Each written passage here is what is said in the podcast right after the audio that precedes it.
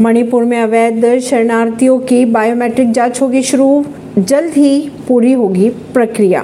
मणिपुर सरकार ने राज्य में पहचाने गए अवैध अप्रवासियों के बायोमेट्रिक विवरण एकत्रित करने की प्रक्रिया फिर से शुरू कर दी है। संयुक्त सचिव गृह के अगर माने तो राज्य में लगभग 2500 अवैध प्रवासियों की पहचान की गई है, जिनमें से अधिकांश वर्तमान में तेंगर नौपाल में और चंदेल जिलों में रह रहे हैं। मणिपुर में एक बार फिर सरकार ने म्यांमार से आने वाले शरणार्थियों की पहचान करना शुरू कर दी है।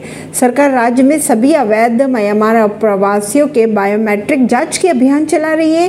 खबरों की अगर माने तो मणिपुर सरकार ने राज्य में पहचाने गए अवैध अप्रवासियों के बायोमेट्रिक विवरण एकत्रित करने की प्रक्रिया फिर से शुरू कर दी है। ऐसी ही खबरों को जानने के लिए जुड़े रहिए जनता से रिश्ता पॉडकास्ट से। परवीन अर्शी, नई दिल्ली से।